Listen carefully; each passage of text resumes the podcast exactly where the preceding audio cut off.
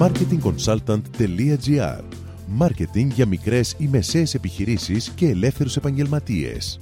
Κάθε εβδομάδα ο σύμβουλος Μάρκετινγκ Θέμη 41 σας προτείνει ιδέες και λύσεις για να αναπτύξετε έξυπνα την επιχείρησή σας. Καλή σας ακρόαση! Γεια σας!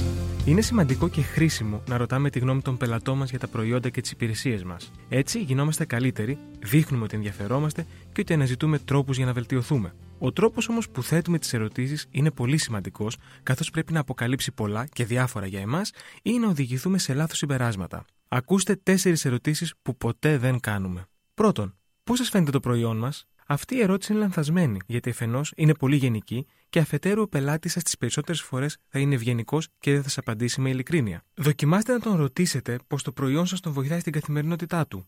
Έτσι θα εστιάσετε στην ικανοποίηση που προσφέρει το προϊόν και στα ωφέλη. Δεύτερον, τι να αλλάξουμε στο προϊόν μας; Και πάλι αυτή η ερώτηση είναι πολύ γενική. Σε κάθε περίπτωση, ο πελάτης θα πιεστεί να σκεφτεί μια απάντηση, είτε την πιστεύει είτε όχι.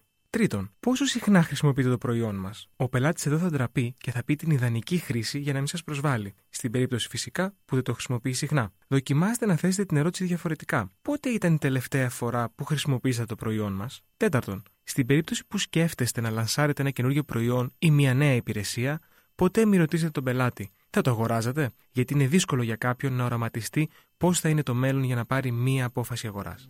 Με αυτό, σας δίνω ραντεβού την επόμενη εβδομάδα με νέες ιδέες και προτάσεις marketing. Καλή εβδομάδα. Μόλις ακούσατε τις ιδέες και τις λύσεις που προτείνει ο σύμβουλος Μάρκετινγκ Θέμη 41 για την έξυπνη ανάπτυξη της επιχείρησής σας. Ραντεβού με νέες προτάσεις την άλλη εβδομάδα.